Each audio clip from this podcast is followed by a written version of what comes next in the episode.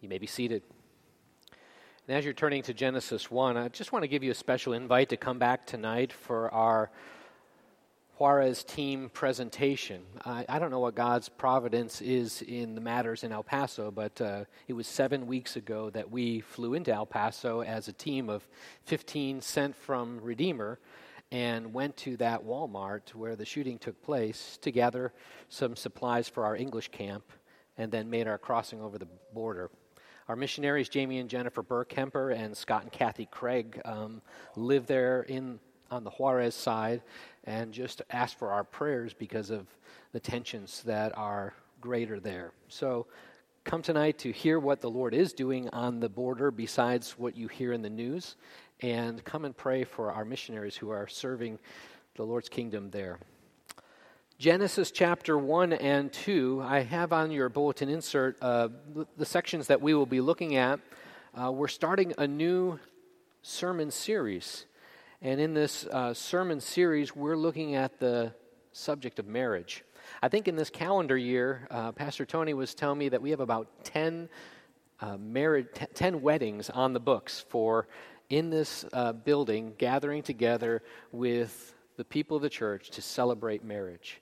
There's a lot of premarital counseling going on. There's a lot of marriage counseling going on. There's a lot of counseling after divorce going on. There's things that related to marriage that we need to be talking about and we need to be grounded in from God's Word. The book of Genesis means beginnings.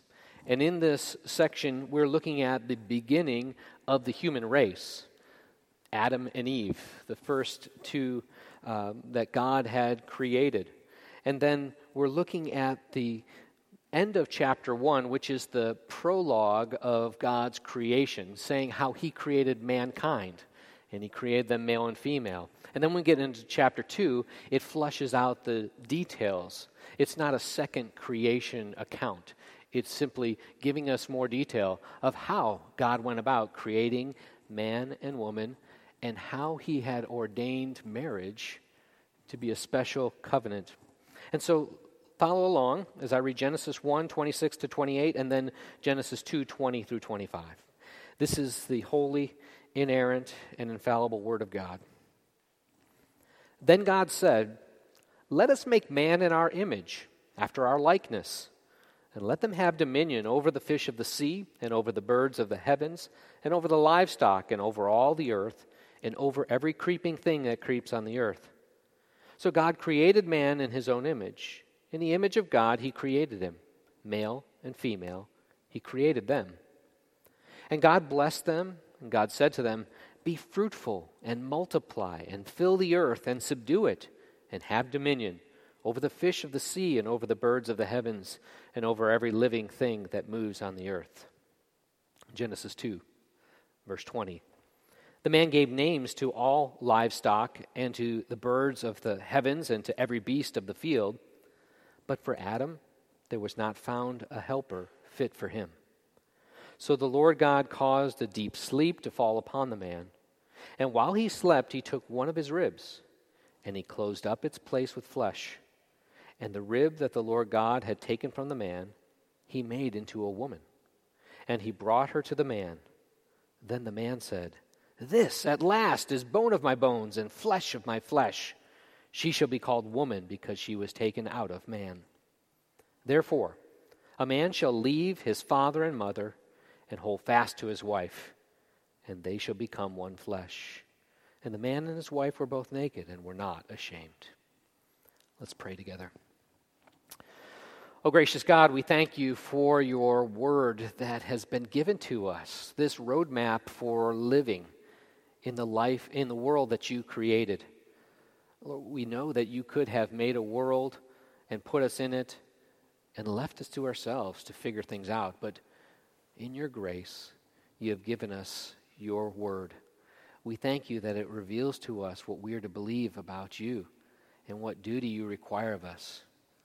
Lord, we thank you for the message of grace that we read from cover to cover of you sending your Son to be the Savior of your people, and for you working and perfecting a people to bring them to glory. Lord, we thank you for this grand drama of redemption being played out on the pages of Scripture, and we thank you for this first chapter or two of what you have been doing in the world. And Lord, we thank you for how it is so applicable to today and how it is so necessary for us to understand. Lord, we pray that you would be glorified in our lives, in our singleness, in our marriage, in every state, in every condition that we find ourselves. We pray for your honor and glory in Jesus' name. Amen. So, I want to set the stage a little bit for a marriage series. This series I'm calling Gospel Foundations for Marriage. And this being the first foundation block, God's design for marriage. But gospel foundations for marriage are found throughout of Scripture.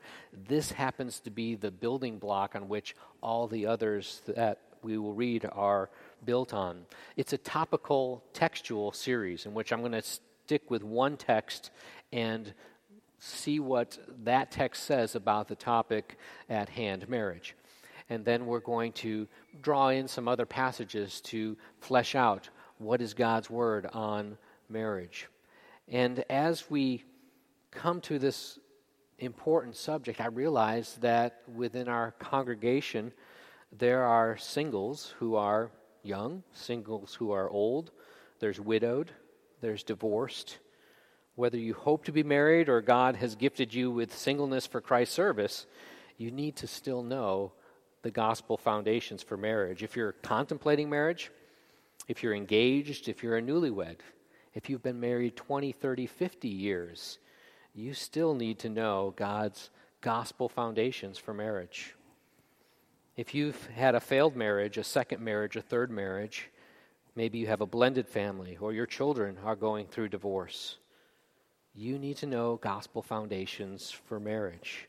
Especially in today's environment, in our culture today, there's so much false teaching, twisted thinking about what constitutes marriage, about what's good for marriage, about whether we should even get married or not. And in marriage, there's anger and there's abuse. There's pornography and adultery. There's homosexuality and living together before or instead of ever getting married.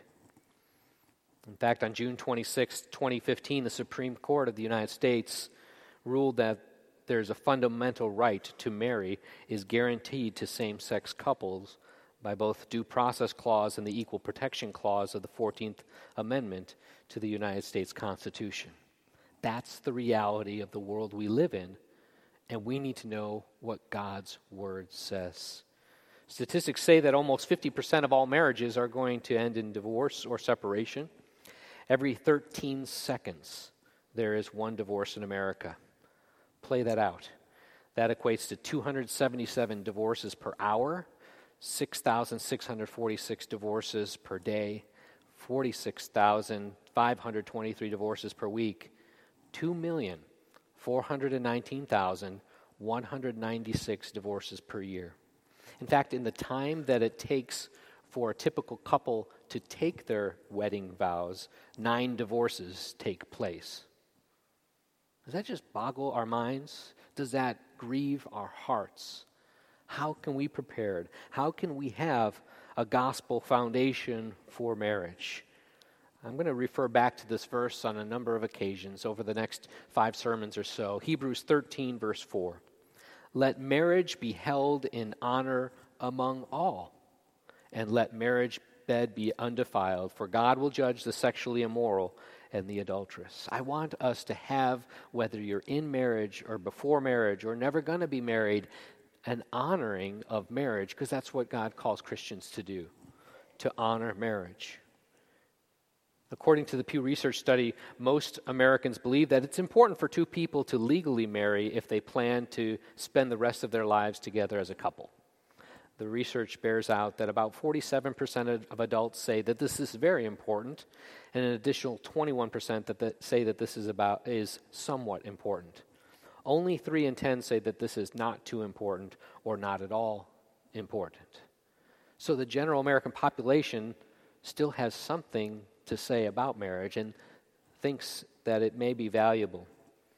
Young, old, married, divorced, widowed, it doesn't matter. If you're a Christian, you need to know the gospel foundations for marriage. You need to know what Bible the Bible says about marriage.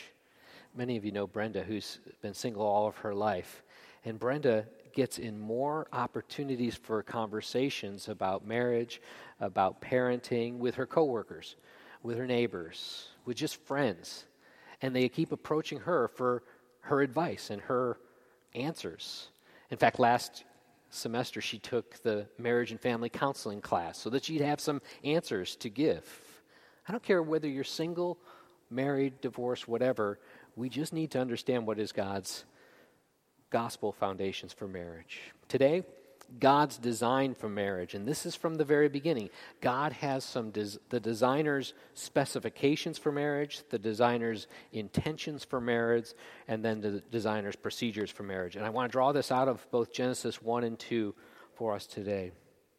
Do you know my first wedding sermon was 22 years ago?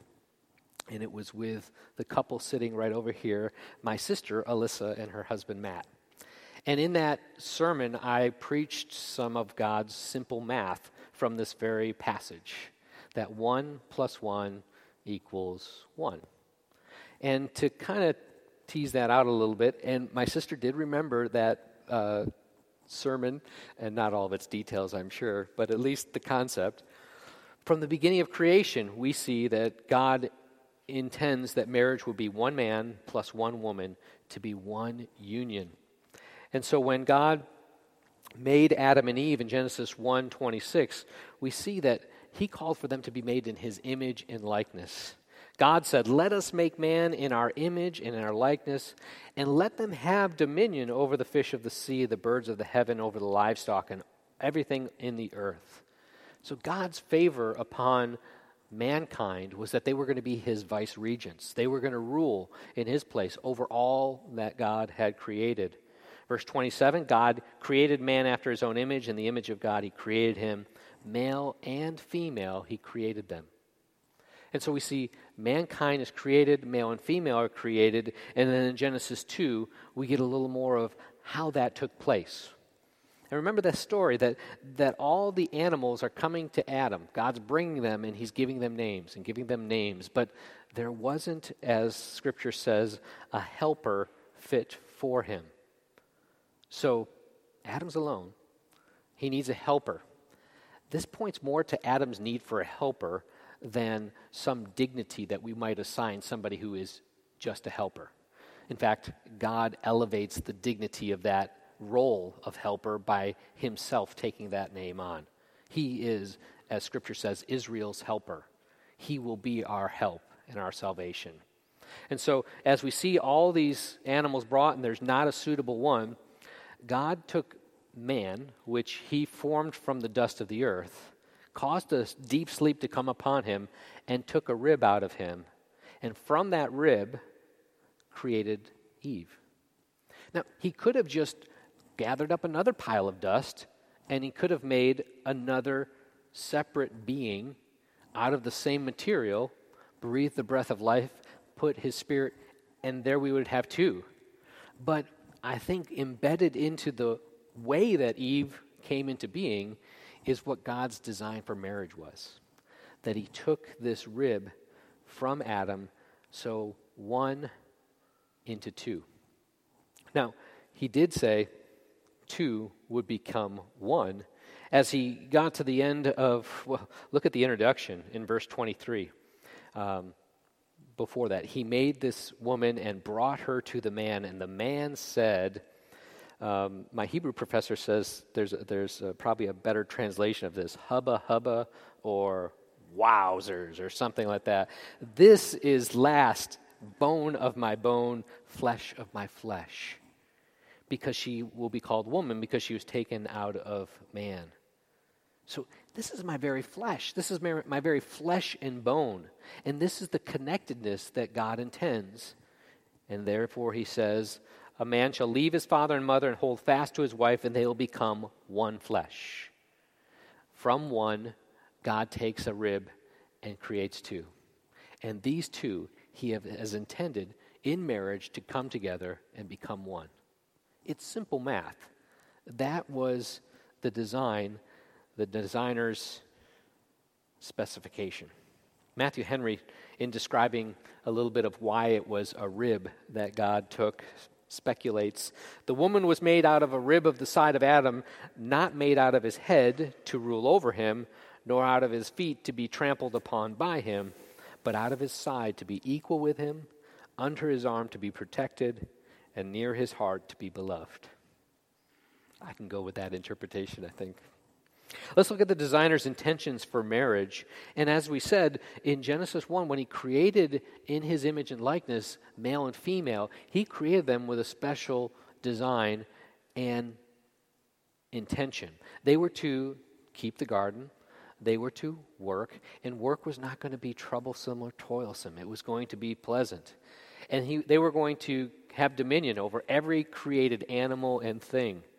And so they would rule in God's place on the earth. God's intention in bringing them together was also to be fruitful and to multiply and to fill the earth. The intention for marriage is to bring forth children. In fact, uh, Westminster Confession, chapter 24, says that marriage was ordained for the mutual help of the husband and wife, for the increase of mankind with a legitimate issue, and of the church with a holy seed, and for the preventing of uncleanness. This joining together, this union that God has blessed, is to be a covenant bond. Now, it's not spelled out exactly, and the term is not used in Genesis 2, the word covenant. But as we see this verse being used in the New Testament by Jesus and by Paul, there's some more um, context that we get, a greater understanding. So, engraved in my wedding ring here is Mark 10 9, which follows what Jesus says, quoting Genesis 2 Therefore, let a man leave his father and mother and hold fast to his wife, and they shall become one flesh. Jesus says, What therefore God has joined together, let not man separate. And this is significant because the joining together is done by God. It's not done by a pastor, it's not even done by those individuals. The joining together is something that God Himself does. And this joining is related in the New Testament use of the word for a husband and wife being yoked together. It would be the picture of two oxen. That's what we should have on the front of every uh, marriage uh, ceremony, right? Two oxen there being yoked together. We could do that for the pictures, right? Put up, no. The idea is that when you hook together two animals, they can do more together than apart. The key is that they have to be, both be pulling in the same direction and they have to both be pay, pulling with the same effort. If one's doing all the work and the other's not, what happens? It goes off to the side. And so, this yoking that later in 1 Corinthians, Paul talks about, don't be unequally yoked with unbelievers, is describing the joining together that Jesus says in Mark 10 what God has joined together, let not man separate. So the language of covenant is joining together. A covenant is a, is a bond of relationship. And it's just really specific and really clear in Malachi 2.14. This language is used when, it's, uh, when Malachi says, The Lord was witness between you and the wife of your youth, to whom you have been faithless, faithless, though she is your companion and your wife by covenant. So the joining together of a husband and wife is here in, in Malachi 2 described as a covenant. What does this mean? What is a covenant? A covenant is a bond in blood. A covenant is a permanent relationship. Uh, based on the descriptions here of the designer's intentions, Dr. Jim Newheiser gives this definition of marriage. He says, Marriage is a lifelong covenant of companionship between a man and a woman that has been established under God and before the community. Let me say that again. Marriage is a lifelong covenant of compan- companionship between a man and a woman that's been established under God and before the community. uh, this is lifelong. This is not just short term. And it's more than a contract. A covenant is even a weightier matter, and it involves a relationship. You can enter into a contract with somebody you have no relationship except for a financial relationship. But a married couple is not simply in a financial relationship. What's yours is mine, and what's mine is mine, is sometimes how we figure it out. But it's not just about joining our finances together, it's joining everything together. So, this is the intention that God has for marriage. Let's look at the procedures that He spells out in marriage. Verse 24 of chapter 2 Therefore, a man shall leave his father and mother, hold fast to his wife, and they should become one flesh. I like how Wayne Mack, in his book Strengthening Your Marriage, walks through what each of these phrases mean. This procedures you have to leave, hold fast, and be one flesh. Um, sometimes you've heard leave and cleave. I just get confused by cleaving. It always seems like you're chopping something in two. I don't want you to do that to your marriage. I want you to leave father and mother, hold fast to your spouse, and then be one flesh. So, what does leave? What it doesn't mean. Leave doesn't, by leave, it doesn't mean to forsake your parents. It doesn't mean that you just write them off and abandon them. That, okay, you had your time with me, now I'm doing my own thing. In Exodus 20, we see, Honor your father and mother, that your days may be long in the land that the Lord your God is giving you. That honor command remains all the way until your dying days. In Ephesians 6 4, children, obey your parents in the Lord, for this is right. Honor your father and mother is the time for children to both obey and to honor. As you get into adulthood, as you leave father and mother, what that means is that you're forming an adult relationship now. Now, I've had that experience as an adult towards my parents when I was married. It's a whole nother uh, experience now that my oldest daughter just got married a little while ago. How do you form that adult relationship with your child who you've been able to, in the past, just simply say, This is the way it is? I'm the dad. And that's new and different as they enter into this marriage. It's not about abandoning them or even moving away geographically. Um, sometimes it's good to have a little distance between you and your uh, parents or your in laws, but in most of Israel's wanderings and sojournings as nomadic people, you pretty much shared the same tent with your extended family. So they weren't moving across country or to a different place. We can maintain this leaving, as the Bible commands us, without geographically or abandoning. So, what does it mean?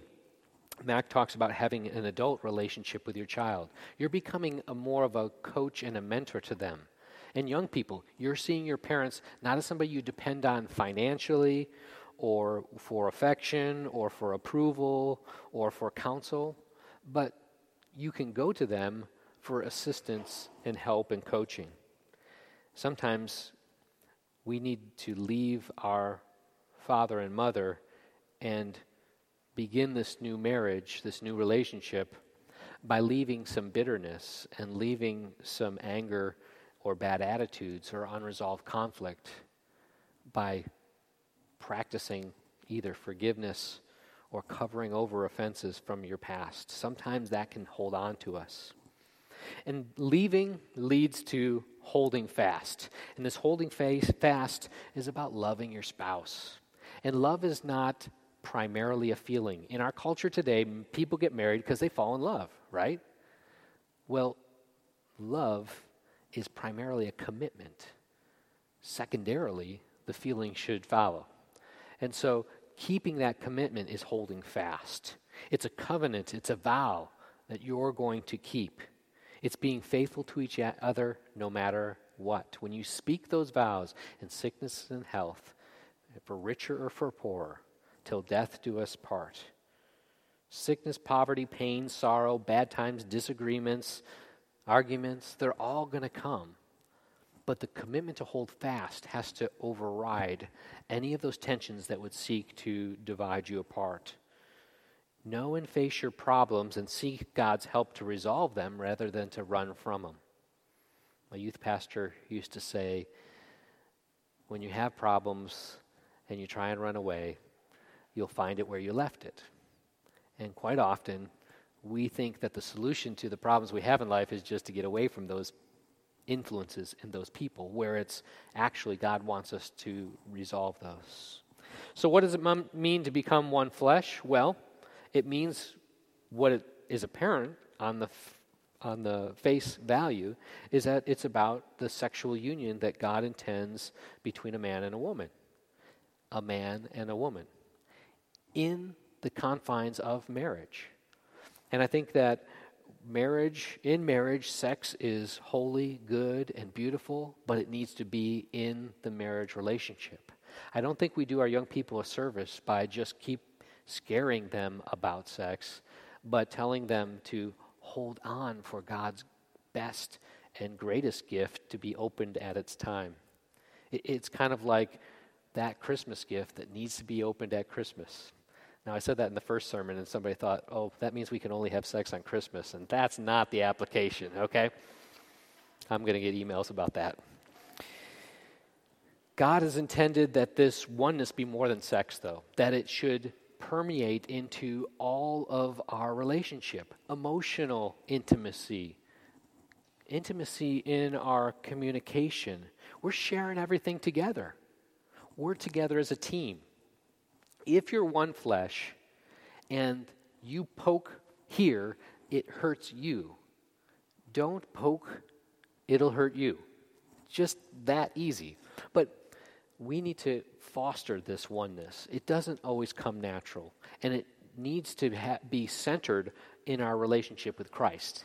That union with Christ is what draws us more intimately close with one another. It's total intimacy, deep unity. As Jesus said, they are no longer two, but one flesh. What God has joined together, let not man separate. So the specifications one plus one equals two. And I got to say it one man plus one woman equals one godly union. That God's intention is for them to be covenantly bonded for a lifelong relationship of companionship that will be established under God and before a community. And the way that we do that is leave our father and mother, hold fast to our spouse, and be one flesh together. I want you to look at your left hand and at your ring finger, please. Everybody inspect, married or unmarried, look at what's there. Take inventory of what's there. If there's nothing there, then you must know that you are loved, accepted, and valued if you are in Christ. If you're trusting in Him for the forgiveness of your sins and have been reconciled to God through Jesus Christ, you don't need anyone to complete you. You don't need anyone else to make you whole. You are complete in Christ. And if you don't realize that and you start to go into relationships thinking that he will complete me or she will complete me, it's a disaster. I've seen it happen. Don't fall into that trap. If there's nothing there, first and foremost, realize you are complete in Christ. Maybe you can be looking for what ways in which God has given you and equipped you, and for this season in your life, the singleness as an opportunity for service for Him. Special service. What is that special service you might step into today? Maybe you're looking at your hand and there's nothing there because you're a widow and you have now time on your hand. Maybe you can devote that time to prayer or to visiting or to mentoring some young people. For those who are desiring to become married, there's nothing there and you want so desperately for there to be something there how are you becoming the man or woman of God that is strong and secure in your faith? And are you growing in your understanding of what a godly man looks like or woman? What a godly husband or wife would be? And if you're a man, study to be a godly husband somebody who has those characteristics that we read in Scripture. And read what the Scripture says about what a godly wife looks like and find that, not what the culture says by looks, by money, by whatever. Women, do the same for yourselves. Grow in godliness and preparation. Okay, married couples, as you look at the condition of your ring, how is it looking? When I first uh, was married, within a week or two, I got a job working outside painting someone's house. And we were scraping off the paint and sanding down the frames on the windows. And this high grit sandpaper made gouges in my brand new wedding ring that I didn't even notice until I came home and my wife says, What happened to your ring? Now, that only happened within a few weeks, but maybe some of you have deep gouges in your condition of your marriage and things are kind of tough. Uh, maybe you have sunk a lot of money into the jewelry on your hand, but you haven't invested a lot of time, a lot of thought, and a lot of uh, love into your relationship. Let's commit to changing that by God's grace. Maybe take advantage of the marriage uh, Sunday school class that's coming up the beginning of September. Some you need to polish a little bit and clean, and that would be a fine way to do that. Some of you might need to get your ring in for some serious work. Uh, maybe you need a resizing of your ring attention.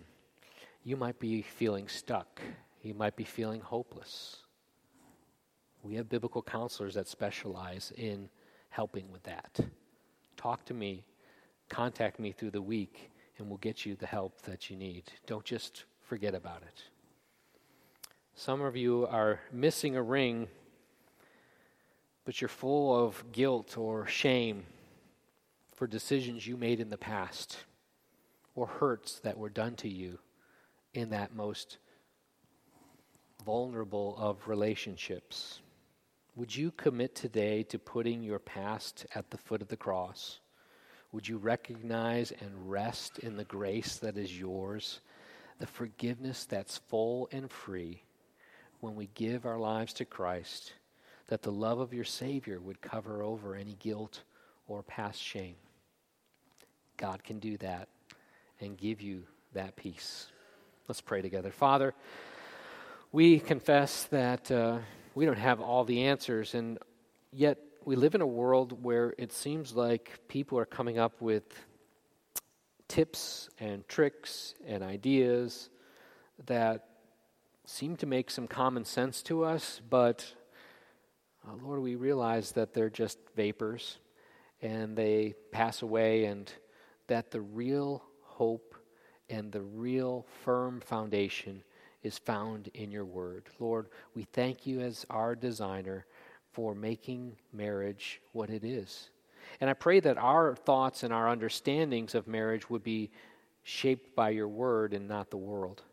And I pray that as our marriages begin to reflect more and more what your design is, Lord, that Jesus would be on display, that the gospel would be made real to a watching world.